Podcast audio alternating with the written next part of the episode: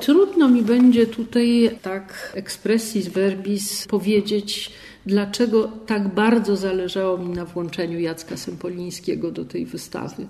Jacek Sempoliński wypełnia w, w, tutaj w moim e, oglądzie tej wystawy i w ogóle problemu związków malarstwa i muzyki ten moment, który jest związkiem malarstwa abstrakcyjnego i muzyki, sprowadzający te sztuki do wspólnego mianownika w bardzo trudno dających się słowami wyrazić sprawach.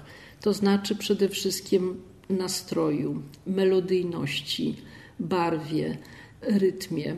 To wszystko w tych rysunkach i pastelach Jacka Sempolińskiego jest, mam nadzieję, czytelne dla uważnych widzów.